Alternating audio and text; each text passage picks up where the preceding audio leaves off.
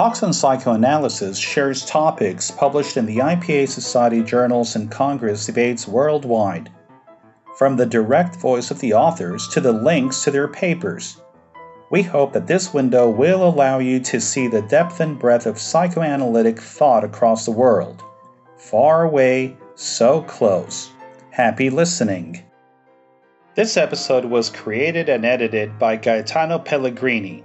Introduction recorded by Frank Andrade. On today's episode, we have the opportunity to hear the voice of Cláudio Eizirik and his essay on the social, cultural, and political events in Brazil and the world. Once again, The Serpent's Egg asks the author, recalling the Bergman's film that portrayed the period previous to Nazism in Germany. Dr. Isaac is one of the most prominent psychoanalysts of our time. He's a full member, training, and supervising analyst at the Porto Alegre Psychoanalytical Society, professor emeritus of psychiatry at the Federal University of Rio Grande do Sul. Dr. Eizirik is a former president of the International Psychoanalytical Association and Federation of Psychoanalytic Societies of Latin America. He received the Sigourney Award in 2011. He has published several books, and his main areas of interest are on theory and practice of psychoanalysis, the process of aging, and the relationship of psychoanalysis with culture. In the paper entitled Once More The Serpent's Egg, originally published in the Psychoanalytic Observatory of the Brazilian Psychoanalytic Federation, I begin describing a visit I paid to Auschwitz in March 2018. I report here the horror that one lives throughout this experience.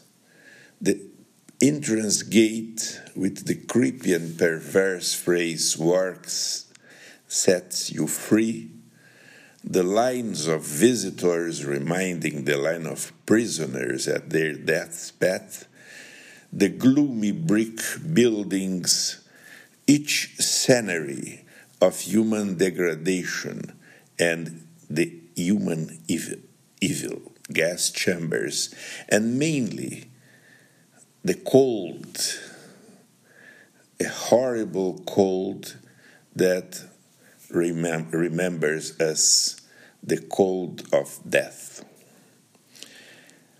Hannah Arendt identified the banality of evil, and in her view, the concentration and extermination camps of the totalitarian regimes serve as laboratories in which the fundamental belief of totalitarianism is that everything is possible is confirmed. So these camps are destined to the degradation of human beings, and they also serve to the terrible experience of eliminating spontaneity as this expression of human behavior. André Green, the French analyst, highlights that the cold and cruel monster of destructiveness joins the most traditional figures of evil. Evil is insensitive some other people's pain. It ignores the suffering of others, and on the contrary, it feeds it, therefore showing its narcissistic origins. Green regarded the Holocaust as the most complete and finished form of evil as it corresponds to an evil that is born from the de objectalization due to the death instinct. Therefore, the sadism impresses less than the efficiency of its productivity. cruelty seems less terrible the enthusiasm for order in the systematic extermination of other human beings. In short, in my view, Nazism and everything and everyone connected to it is a cruel denial of human values and ethics, two essential pillars of democracy and psychoanalysis. Then I mentioned that the Brazilian Minister of Education, Weintraub, compared an operation of the federal police against some suspects of financing demonstrations against democracy and the Supreme Court, and also of spreading fake news to the infamous Crystal Night. This Crystal Night was a pogrom organized by the Nazi government against German Jews in 1939, which was the destruction, breaking of glasses, burning of shops, synagogues, killing of more than 1,000 people, and incarceration of 30,000 people in concentration camps.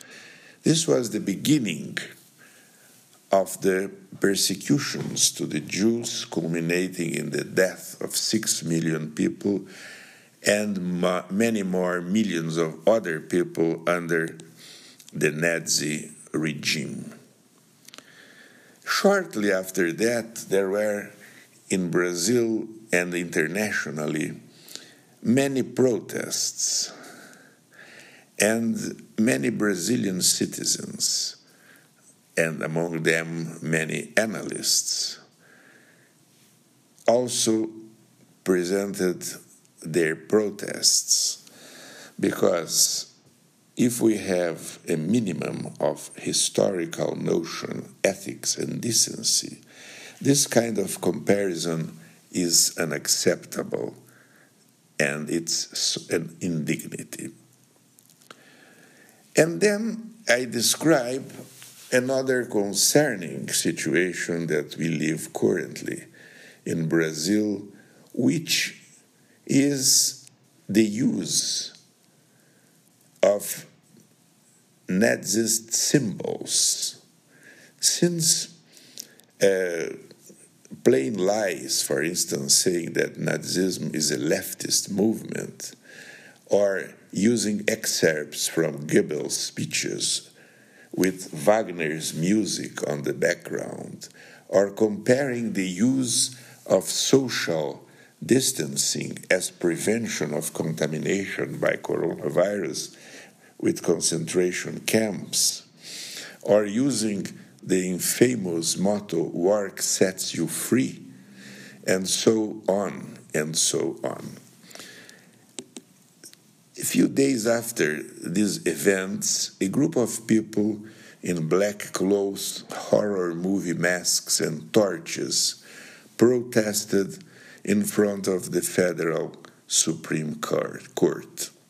And in the day after, the president of Brazil participated in an uh, act against the Supreme Court, riding a horse.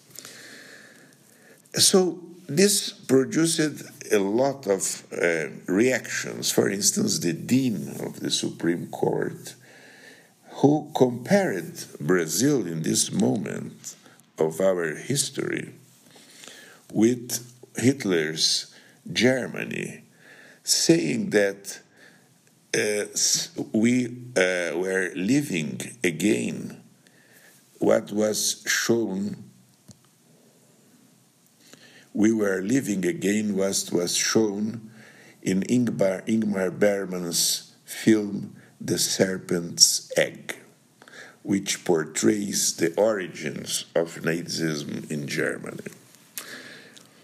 Adorno In his essays on social psychology and psychoanalysis, examined some aspects of the fascist propaganda, highlighting that it is usually personalized, glorifying action, religion, and patriotism, offering the masses the fulfillment of their desires, and mainly, despite all its misguided logic and fantastic distortions, is something consciously planned and organized. The fascist agitator, says Adorno, is usually an accomplished salesman of his or her psychological defects, aiming at an unconscious identifications of his or her followers. And it's very typical that he or she boasts that they were athletic heroes in their youth. The typical fascist leader is often called hysteric, but the fact is that they act vicariously for their disjointed listeners in doing and saying what they would like but are unaware or dare not to do so. So Hitler, according to Adorno, was accepted not despite his cheap peculiarities, his false intonation, and his antics, but precisely because of them. And something very important destructiveness and aggressiveness are a psychological foundation of the fascist spirit. So I consider after that that this is a time of darkness and concern. In my view, all these series of allusions to Nazism, as well as the succession of acts daring aggression against journalists and the press, threats to the Congress, to the Supreme Court, to governors and mayors, alongside the most absolute indifference to the tragic reality of the pandemic that threatens Brazilian population is it is found is, there is a, here a striking resemblance to the characteristics described by Adorno on how fascist regimes act and to the appropriate manifest of the Dean of the Supreme Court. In my view, we are living in our country a double and terrible threat. On the one hand, the horror of COVID 19 and the government demobilization of the ministry that tackled it bravely, and the attacks on governors and mayors who struggle with the resources they have. When I am recording this, Brazil is already the second country in the world with the highest number of cases and death people. And it's possible that this is continuing to become the first one considering the lack of action, of concern, of activity of the federal government. So, this is producing a growing national mobilization against the virus of fascism, which shamelessly shows more every day his sinister and threatening face to democracy. It's a moment in which the Supreme Court, the press, and many associations, professional ones, and many other, the most important ones, here included the psychoanalytic main federation and its component societies are united in order to clearly challenge, denounce, criticize this threat to democracy and at the same time the lack of a program of activity, a joint course of action against the COVID 19. So, at this moment, there is a growing national mobilization by all available means and above political differences to defend our democracy and our institutions. A remarkable fact that so far never happened was that all living former presidents of Brazil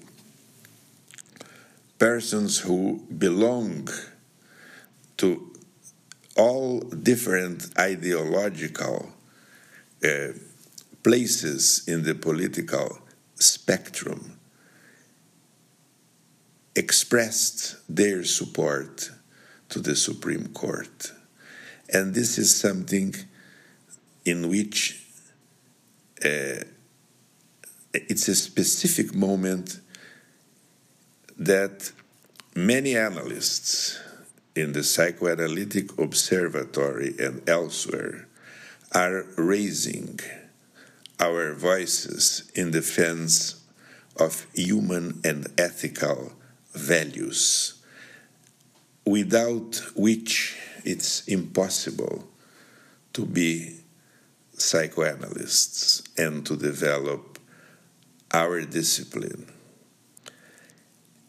And against the threatens daily ones that lead us to the risk of relieving the horrors of Nazism and fascism. In short, this paper had as an objective to show something that is not very usual in our psychoanalytic community in times of danger to show that Brazilian psychoanalytic community is openly, clearly, and consciously standing in defense of democracy, in defense of public health of our population, in support of health professionals who are working with full dedication against COVID 19 and I think that in this specific historical moment, psychoanalysis needs to be side by side with all other areas of independent thinking and in defense of the values that are the basis of our profession and our office.